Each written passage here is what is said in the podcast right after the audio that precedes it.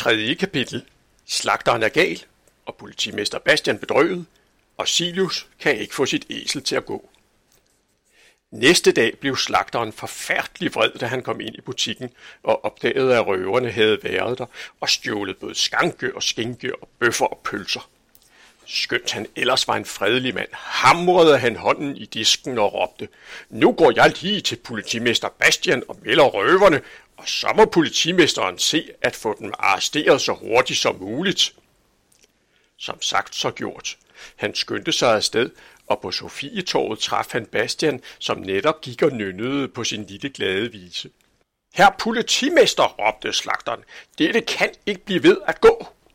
Nej, bestemt ikke, sagde Bastian. Hvad er det for resten, der ikke kan gå? Dit ur? Røverne har været i min butik i nat og stjålet. Nej, men det var da kedeligt, sagde Bastian. Det er uhørt, sagde slagteren. Ja, det er det, sagde Bastian. Har de ovenikøbet taget noget? De har taget fire skinker, tre skanker og bøffer og pølser i massevis. Bastian rystede bedrøvet på hovedet. Det var dårlige nyheder på en dejlig dag, sagde han. Nu må der gøres noget, sagde slagteren. Ja, det må der sandelig, sagde Bastian. Jeg skal skrive det op i min lommebog. Røverne må arrestere straks, sagde slagteren. Straks! Små slag, sagde Bastian. Denne sag må gå sin gang. En ting ad gangen er bedre end to ting på én gang. Røverne skulle have været arresteret for længe siden, råbte slagteren, for nu var han nemlig blevet så flindrende gal, at han næsten var uforskammet. Politimester Bastian så bedrøvet på ham. Hør nu her, kære slagter, sagde han. Har du nogensinde arresteret folk, som har en løve? Nej, sagde slagteren, men jeg er heller ikke politimester. Det er jeg heller ikke, når løven har et mig, sagde Bastian. Åh, om forladelse, herr Bastian, sagde slagteren. Det tænkte jeg ikke på. Det er nu også en meget uheldig dag at arrestere folk på, sagde Bastian. I morgen fejrer vi kardemommedagen, som du jo ved, og jeg har meget at tænke på i den anledning. Vi skal have fest på torvet og i parken med byorkester og visesang og meget andet. Ja, ja, sagde slagteren, det forstår jeg, jeg vil bare sige min mening. Jeg skal straks gå i gang med at tænke over problemerne, sagde politimester Bastian. Ja, jeg skal tænke sagen igennem allerede, mens jeg går hen ad gaden. Og dermed gik han. Men oppe fra sin altan har tante Sofie overværet hele samtalen mellem politimester Bastian og slagteren. Og hun er meget opskræmt. Uhattedag, hvor er jeg gal, jeg er så vred og sur, for her i kardemomme er der ingenting, der dur.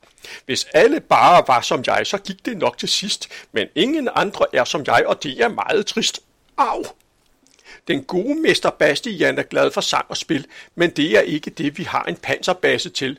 En god betjent skal være streng og bruge magt og lov og sætte folk i fængsel, hvis de går og laver sjov. Ja, Nekardemomme er en by for uden kraft og krudt, hvor røverne går ud på rov, skønt det er strengt forbudt.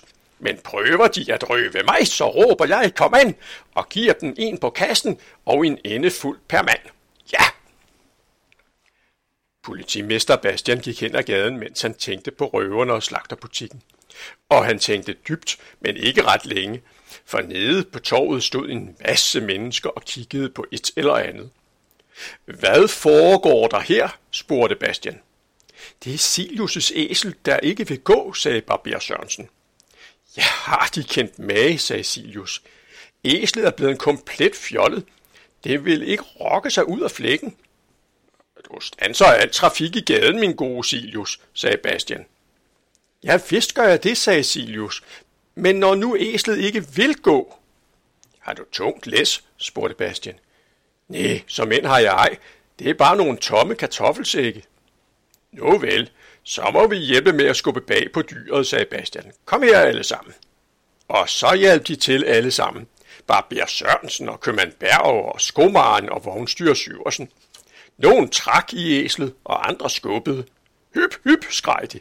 Og så, så stod æslet, hvor det hele tiden havde stået. Det var sært, sagde politimester Bastian og kløede sig i nakken. Jamen, det er sådan et sted et æsel, sagde Silius. Det kan sagtens blive stående til juleaften, hvis det ikke ombestemmer sig. Bastian rystede sørgmodet på hovedet. Det er nu en meget uheldig dag for æslet at blive stående på, sagde han. Du ved jo, hvilken vigtig dag det er i morgen, Silius, og jeg har meget at tænke på. Ja, sagde Silius, det kunne ikke være værre. Der kommer gamle Tobias, sagde Barbier Sørensen. Måske kan han finde en udvej. Ja, han er en klog gammel mand, sagde købmand Berg. Og Silius bukkede og sagde, undskyld her Tobias, du må kunne give os et godt råd. Her står vi, det vil sige, der står æslet, det vil ikke flytte sig, og vi kan ikke flytte det. Og der står sporvognen og kan ikke komme frem, og der står politimester Bastian. Hvad skal jeg gøre? Hmm, sagde Tobias og tænkte sig op. Måske du vil spænde vognen fra, så får vi se.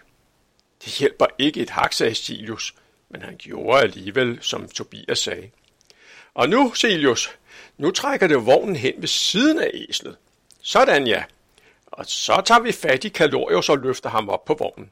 En, to, tre, hyp! Og æslet blev løftet op i den tomme vogn, og der blev den stående og så sig undrende omkring. Det var det, sagde Tobias.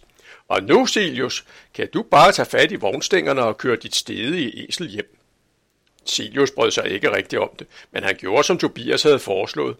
Han tog fat i begge vognstænger og begyndte at trække. Og på vognladet stod æslet og glædede sig over at få lov til at køre i stedet for at trække. Ja, sagde det, sådan som æsler plejer at sige, når de morer sig. De andre lå. Ja, den Tobias ved råd for næsten alt, sagde de. Men Celius var sur.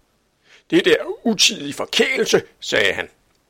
Men nu kom trafikken der i gang, og sporvognen kunne fortsætte sin sædvanlige rute gennem byen. Og Syversen og passagererne kunne synge den mundre sporvognsvise. Ja, ja, sagde Barbier Sørensen. Jeg må vel se at komme hjem. Vi skal have prøve i byorkestret om et øjeblik, så alt er i orden til festen i morgen. Hjemme sad hans tre gode venner og ventede på ham. Det var købmand Berg med horn, trommeslager Hagerup og svømme- og musiklærer Andersen med fløjte og alle havde deres instrumenter med. Lad os gå i gang med det samme, sagde Barbier Sørensen. En, to, tre, og så tog de fat på at øve sig på alle de melodier, de skulle spille ved kardemommefesten næste dag.